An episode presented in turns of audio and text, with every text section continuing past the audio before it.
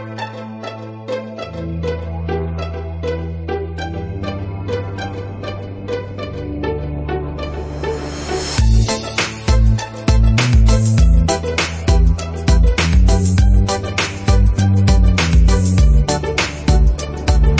there, Knicks fans. How you doing? It is your boy Jonathan Macri with you for another episode of the Knicks Film School podcast. We are coming at you on a Sunday afternoon in which we just saw the Knicks lose. Um, I don't know. I guess you could use the term heartbreaker. My heart broke just a little bit as Mudiay's last shot um, did not go in. Uh, to the Philadelphia 76ers.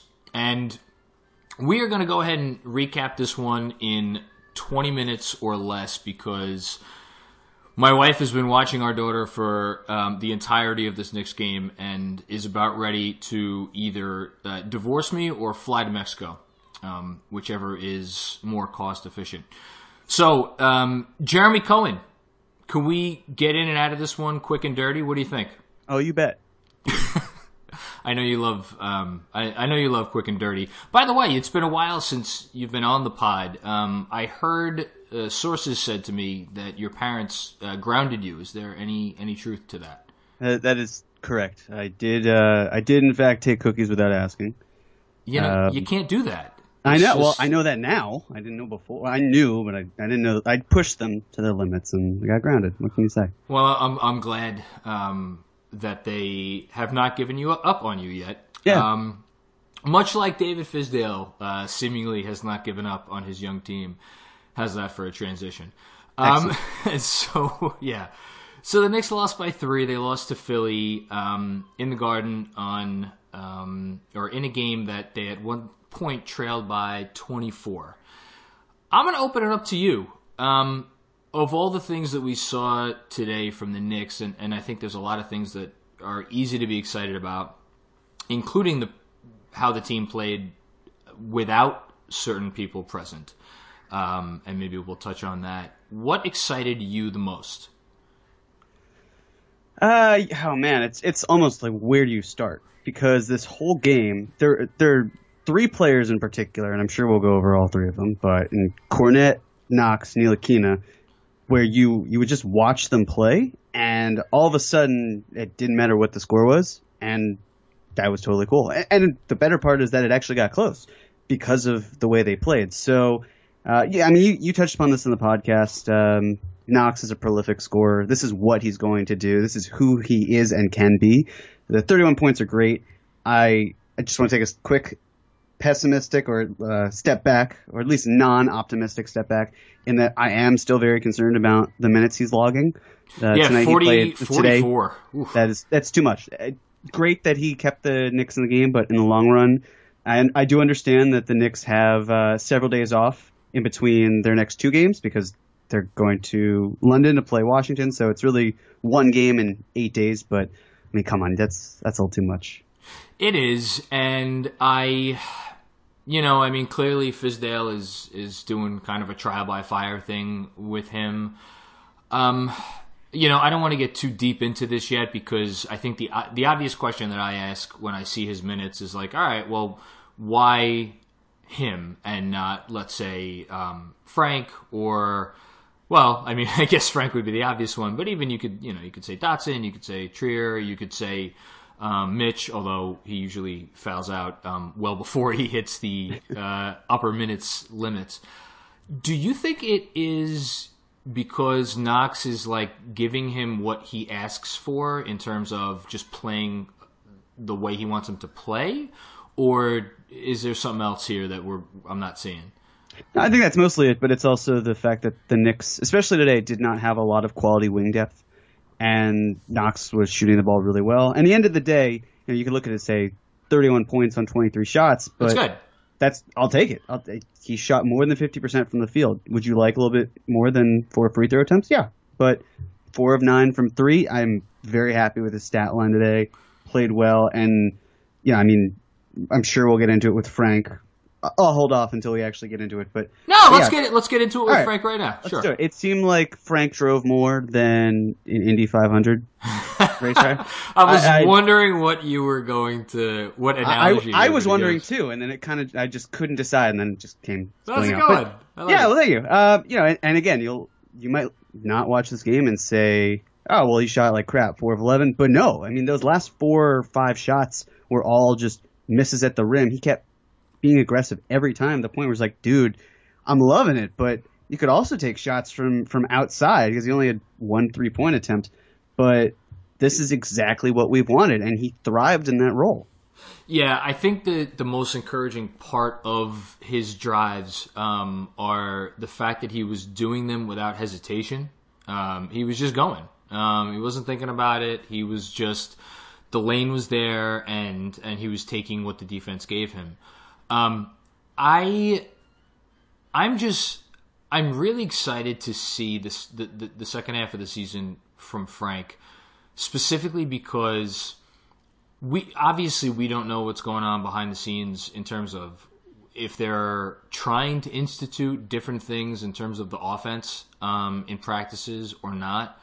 But if David Fizdale has in fact been duping us all and is trying to get this team to a place where they could um, play a more, I'll say, cohesive uh, brand of offense, Frank would seem to be the guy to do it for you. And in the first half, at least, and this is a nice transition to the other guy we have to talk about. Um, I thought he found Luke Kornet several times on some nice passes um, that showed a nice connection between the two of them. Absolutely. And we've said this before. I'm going to say it again. This is no disrespect to Luke Kornet in the slightest, but there were plays that Frank and Kornet ran, and I thought to myself, man, if you just swap out Kornet for Porzingis, how much better that could be. But Oh, no, Kornet's li- listen, fairness, that's not- and this isn't to compare the two. No, it's no shade on it's, him. It's just oh, absolutely not. Kornet played an amazing game. Uh, plus 25 in a loss. That's that. Even if you don't take much stock in plus minus, that just goes to show what kind of an impact he had. But they were they're both very smart players and they connected well, and it was really nice to see that happen. So yeah, I, I, but Kornet was fantastic. But we've seen this type of performance before. This is what he can do, and it just goes to show how having someone who can defend and space the floor uh, and play that position, you know, play the five, goes a long way for the Knicks. Yeah, and so he- here's how I want to kind of frame the Kornet discussion, um, because, and I said it on the the post game Periscope. At least me, I think of it like this team as all right. There's the five young guys, like the first or second year players who are under contract going forward, and then there's everybody else, more or less. And I, I've I've just never grouped Kornet in with Dotson, Frank, Knox, uh, Trier, and Mitch. And I'm starting to wonder, like, do we need to do that? Like, is is this a guy that it like is he going to be around for a while, and is that a good thing? Well, I'll say this: he's the only guy of the ones that you mentioned who has a no trade clause this season. so Well played, sir. Uh, yeah, I don't think it's right that we cast out Kornet as a non-viable future piece, and yet we include Trier. And I, I know I personally have been hard on Trier. We've in the past talked about what his ceiling, what his floor is, but why is it that Kornet's role, especially with Robinson, I think that also diminishes what people may think of him because think of Robinson as a long-term center option, but Kornet is an NBA player, absolutely. In, in terms of rotation, he belongs in there. But yeah, we should be able to start counting him as an asset going forward, assuming he can be re-signed. Yeah, and and I I don't know that we're at the point yet where you know Kornet has um, priced himself out um, of the Knicks price range uh, quite yet. I mean, I think we need to see some more. I don't know, you know, how many teams would be clamoring clamoring for him this summer. I have to think that he would um, give the Knicks, you know, definitely a chance to to re-sign him if they wanted to do so. I mean, the obvious benefit to him is like if you design an offense around a seven foot big man that can also be a deadly threat from three, then having Kornet on your bench, a guy who's currently shooting forty two percent on three or from three on three point four attempts a game, in just 13 minutes a game, by the way. That's insane. So per 36 minutes, Kornet is shooting, or is, sorry, is taking 8.9 threes per 36 minutes. That's nuts. My goodness. Yeah, let, us Yeah. figure out a way to get this guy back here. I don't know. I like him. He's such a smart player, and I particularly like. And this is there's one other guy we should talk about before we move on to just um, maybe some of the players who were not here. Um, I like the chemistry between Kornet, Frank, and Hezonja out there. Three smart players, cerebral guys, all guys who have the ability to make the right play, right play, right pass. Um, what'd you think of Mario today? Liked him. Yeah, he's really come along, and you touched upon this in your podcast, but the fact that he has just been much more consistent, where he went from completely of a, a cast off or castaway, and now he's finding no, there is a role here. There's a reason why I was signed to play here. I think you also mentioned he had what like 14 steals in his last six games or so. Um, it's th- yeah, no, th- well, thirteen in including this one, his last four, and then he had one the game before that, so fourteen in his last uh, five. Yeah, Yeah, he's aggressive, and every time we count him out, he pulls us right back in. And then when we get on the Mario hype train, it then goes crashing down. I, you know, I'm I'm hoping it's uh, consistent, but just for today's game, did a great job, and those tr- that trio is a nice combination. Hopefully, it can be a good matchup for the next game as well, and going forward. yeah. Um, I mean, people are constantly wondering about the summer, and Let the summer come when the summer comes. No, I, I, I'm, and listen, if if Durant decides to come here, I mean, the summer kind of takes care of itself. Um, and it's like, all right, you got him, and then whoever wants to come on on minimum or close to minimum contracts, it is what it is. But if Durant doesn't decide to come here, um, the Knicks are going to have some interesting decisions to make because I, I, I don't know, I don't know how you feel about this. I'm a big believer in in continuity to a certain extent. Like you could stay together too long and get stale, like um, well, like the Wizards, for instance.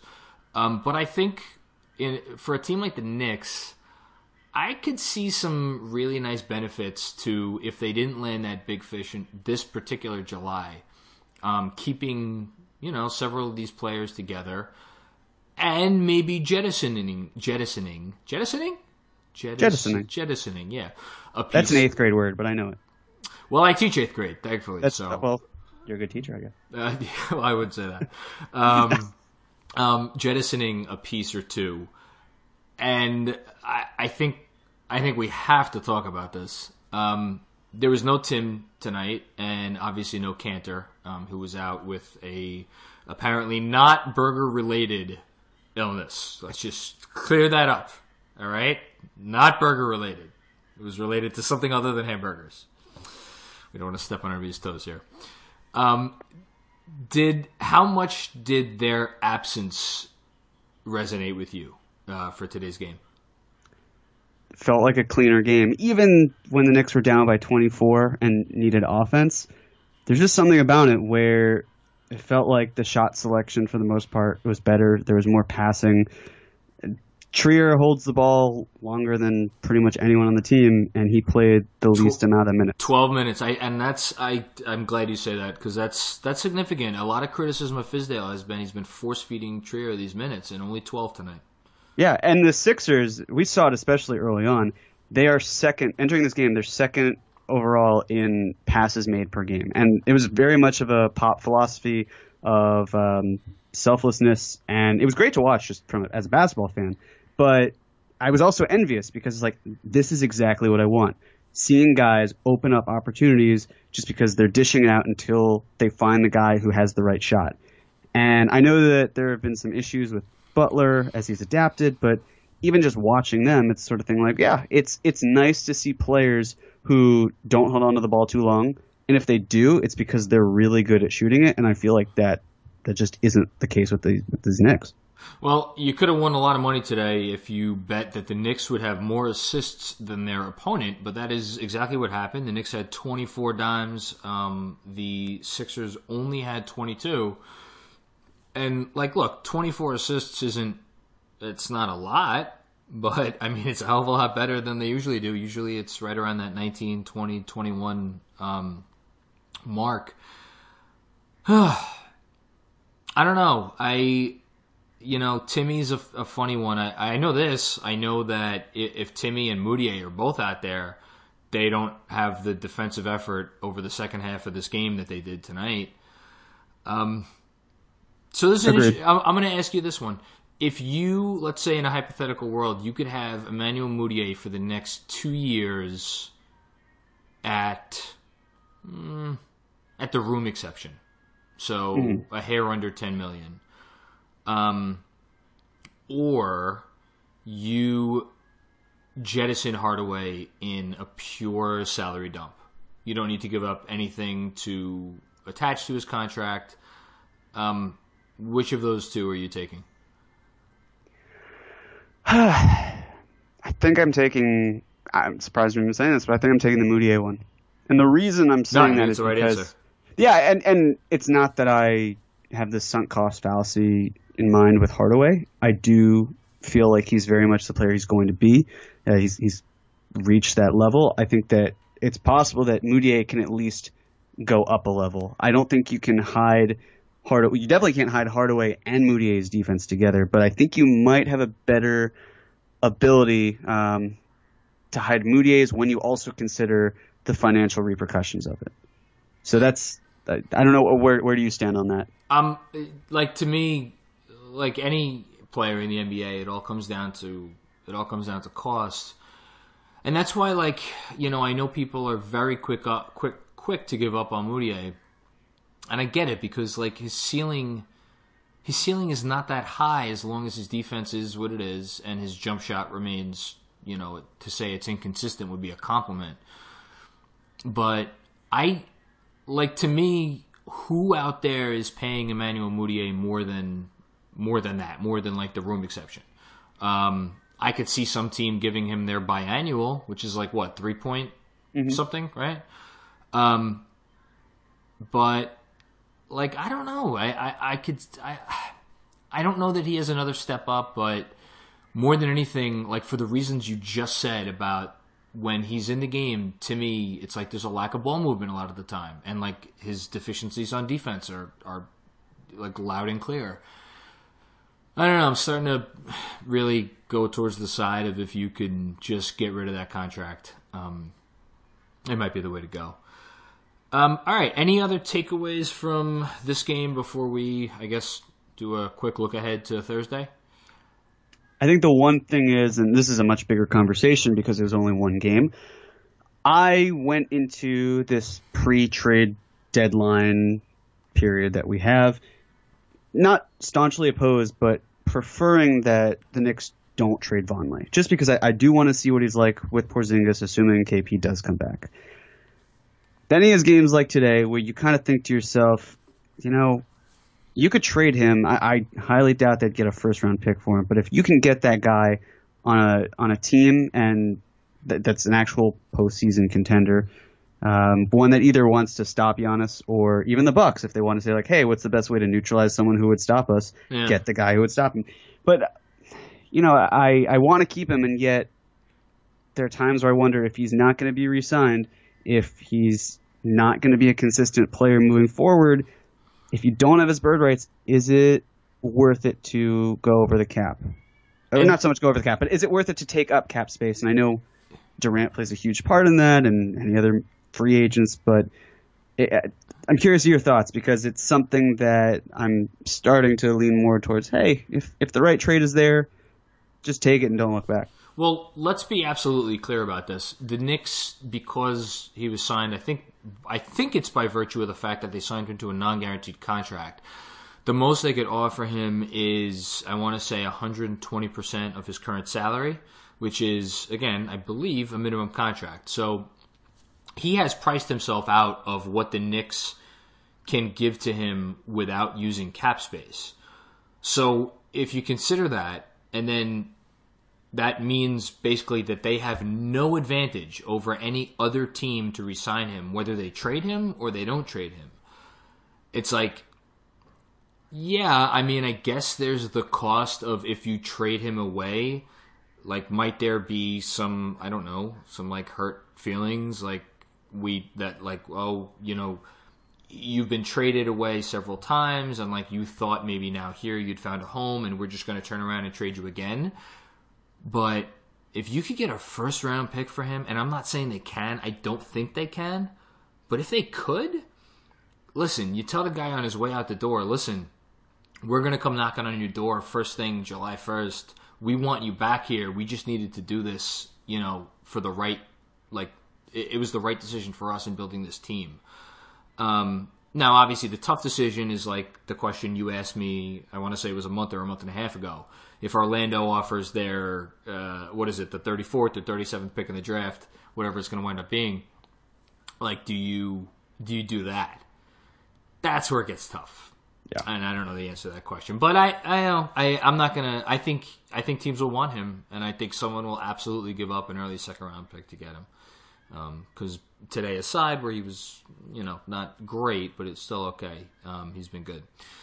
Uh, all right, so we have the Wizards um, coming in. Well, not coming in. Who actually? Whose home game is this? I don't even know. On Thursday, It's the Knicks. it's the Knicks home game. Yeah. That sucks. Um, thought maybe we'd get lucky and be a Wizards home game. Um, Yeah. the Wizards have been playing better of late. Um, coincidentally, uh, since John Wall went down. Um, is there anything that we have to look forward to? The Wizards, by the way, today lost a double overtime heartbreaker to the Raptors, one forty to one thirty eight. My goodness, I'm just looking at that box score right now. Yeah. Um, yeah. Uh, Bradley Beal had 43 points in that game. My God. Yeah, I mean he's a. I don't know who's going to be used to stop him. He played 55 minutes, and it doesn't even matter because they have like They have three days off, yeah. exactly. Um, yeah, Thomas Bryant has been playing pretty well. Very well. yeah. Ariza, uh, 20. I'm just looking right now, 23, nine and 10. They've, as you said, they've been playing much better. I personally am not surprised because a lot of the advanced statistics were more skewed towards them playing better with John Wall off the floor Yeah. than on. And even, yeah, so I'm not too confident because this isn't the Wizards team that we've seen in the past. But, you know, I, I they're, they're just, yeah. they are who they are. And I know that doesn't seem like a great reasoning, but they're, they seem to be much better now that Beal is becoming more of a primary ball handler. And I guess that's, that's really what it comes down to. No, I, I, you know, it's uh, the NBA is a funny game. Um, sometimes less really can be more, and like it's clear as day that you know John Wall has had some, you know, interesting um, interactions with teammates over the last few years. So. Um, I do not think Thursday is going to be an easy game by any stretch of the imagination. I'm just noticing Beal had 43 points today, 15 assists, and 10 rebounds. Um, and to go with three steals and two blocks, I, I'm gonna have to do a a player uh, player game finder in Basketball Reference after we get off. But I can't imagine there are too many stat lines in NBA history like that. Um, yeah, so it's gonna be interesting. Here's what I this is my last thing I'm gonna say. Whether Tim Hardaway Jr. is back or not, I do not want to see him uh, open the game guarding Bradley Beal on Thursday. Yeah, you're telling me. That No. would be a nightmare. No, it would. Um, all right, Jeremy, anything you want to plug or promote before we go? Uh, yeah, Gotham Sports Network will have a podcast out tomorrow, I believe. I think we're recording after the football game tonight, so um, I will plug that. And that is a that is a wonderful plug. Well, thank you. It's well done. Uh, You, right. You've got you've got a good podcast that's coming up, right? Um, yeah, so um, we we have a couple podcasts coming up this week um, with some fun guests that I, I always leave everybody hanging. But yeah, we have some fun guests coming up this week that I think people will enjoy. And uh, yeah, that's it. Knicks have three days off. I don't know what I'm gonna do with myself. I, I'll think Spend time with your family. I was about to say, it's probably spend time with my family who, who are waiting patiently for me in the other room. Um, all right, Jeremy, thank you for coming on on a Sunday afternoon. I appreciate it.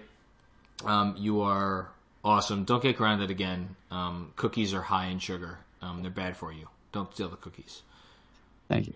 Anytime. and uh, of course, out there, thank you for listening to another episode of the Knicks Film School podcast. Uh, we will be back with you soon, but um, have a great week and yeah.